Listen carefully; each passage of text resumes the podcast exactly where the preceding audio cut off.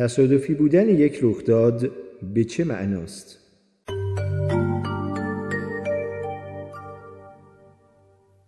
قطعا اکثر افراد علاقمند به علم به ویژه علوم پایه مانند فیزیک، شیمی و زیستشناسی بارها در مطالب علمی با کلمه تصادفی برخورد کردند.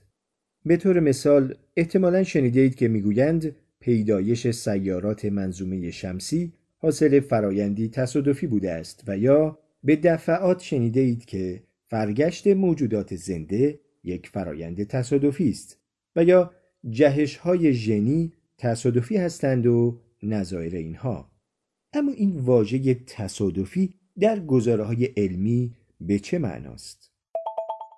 در حالت کلی کلمه تصادفی در لغتنامه دارای وضع یا کیفیت پیش بینی نشده تعریف می شود.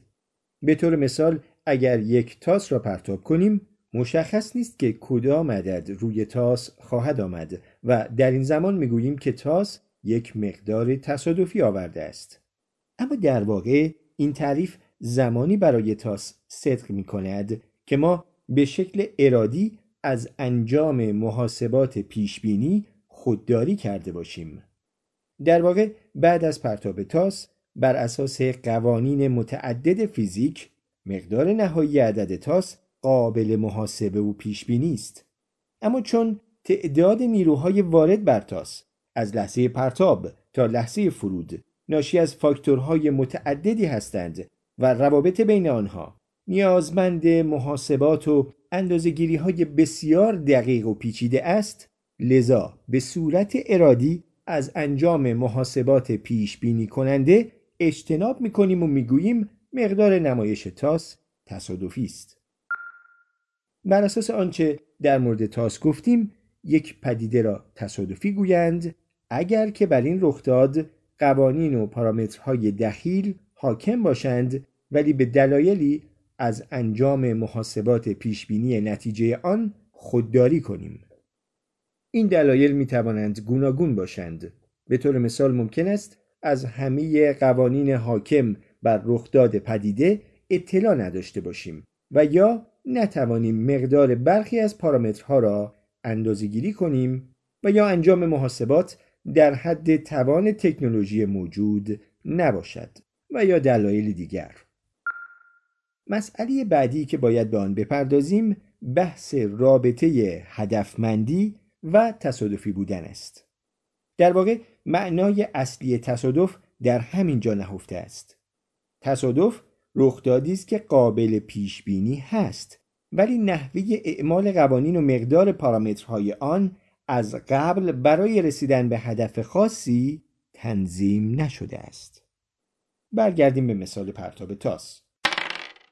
از اونجا که تعداد قوانین حاکم بر چرخش تاس و پارامترهای آن پیچیده است ما در زمان پرتاب هیچ هدفی برای عددی که تاس بعد از فرود نمایش خواهد داد نداریم. مثلا نمی توانیم برای خودمان آمدن شش بر روی تاس را هدف قرار دهیم و بعد اقدام پرتاب کنیم. در اینجا می گوییم عدد حاصل از پرتاب تاس قانونمند اما بدون هدف است. اما اگر روزی بتوانیم ماشینی اختراع کنیم که تاس را درون آن قرار دهیم و دستگاه با ارزیابی همه فاکتورهای مؤثر در تعیین تعداد دفعات و زاویه چرخش تاس مقدار نیرو و زاویه اولیه پرتاب را مشخص کرده و سپس عمل پرتاب را. برای به دست آوردن عدد 6 انجام دهد آن زمان می توانیم بگوییم مقدار حاصل از پرتاب این تاس تصادفی نبوده است. پس یک رخداد تصادفی در طبیعت به معنای بیقانونی و ظهور یکباره و بدون توضیح نیست بلکه بدون هدف بودن آن رخداد مد نظر است. باید دقت کرد که ممکن است رخدادی در طبیعت وجود داشته باشد که از قوانین و پارامترهای حاکم بر وقوع آن هنوز اطلاع نداریم. اما این به هیچ عنوان به معنای هدفمند بودن نیست. اگر رویدادی هدفمند باشد دیگر نیاز به پیشبینی برای نتیجه و پایان رخداد نداریم. رخدادهای هدفمند همگی دارای پایان مشخص و دقیق هستند که از ابتدا تبیین شده است. هرچند ممکن است بر اثر خطاهای اجرای فرایندها مقادیر نهایی منطبق بر هدف تعیین شده در ابتدا نباشند. اما این مقادیر با احتساب خطاها قابل اصلاح خواهد بود. به صورت کلی رخدادهای هدفمند به این صورت قابل تعریف خواهند بود که فقط رویدادی هدفمند است که دارای نتیجه مشخص در زمان مشخص باشد و نتیجه نهایی دقیقا منطبق بر مقدار هدف گذاری شده در ابتدا باشد. البته با اجتناب از خطاهای احتمالی. در مورد رخدادهای هدفمند ضروری است که در ابتدا و پیش از شروع رخداد نتیجه حاصل از اجرای فرایند کاملا تبیین و مشخص شده باشد. اگر رخدادی برای ارزیاب یا ناظر در ابتدا هدف نهایی را به شکل دقیق مشخص نکرده باشد هدفمند نخواهد بود. برای جمعبندی می‌توان رخدادهای تصادفی و هدفمند را به صورت این گزاره ها تعریف کرد.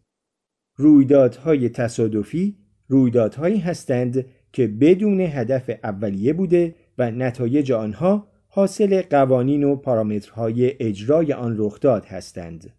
نتایج رویدادهای تصادفی در نهایت قابل محاسبه خواهند بود اما به دلایل مختلف از محاسبه آنها اجتناب می شود.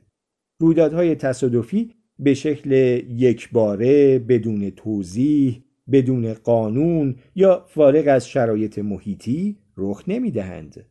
یک رویداد تصادفی قانونمند است اما هدفمند نیست. برای مثال پیدایش موجودات زنده و به طور کلی حیات یک فرایند تصادفی و بدون هدف در طی زمان بسیار طولانی بوده است.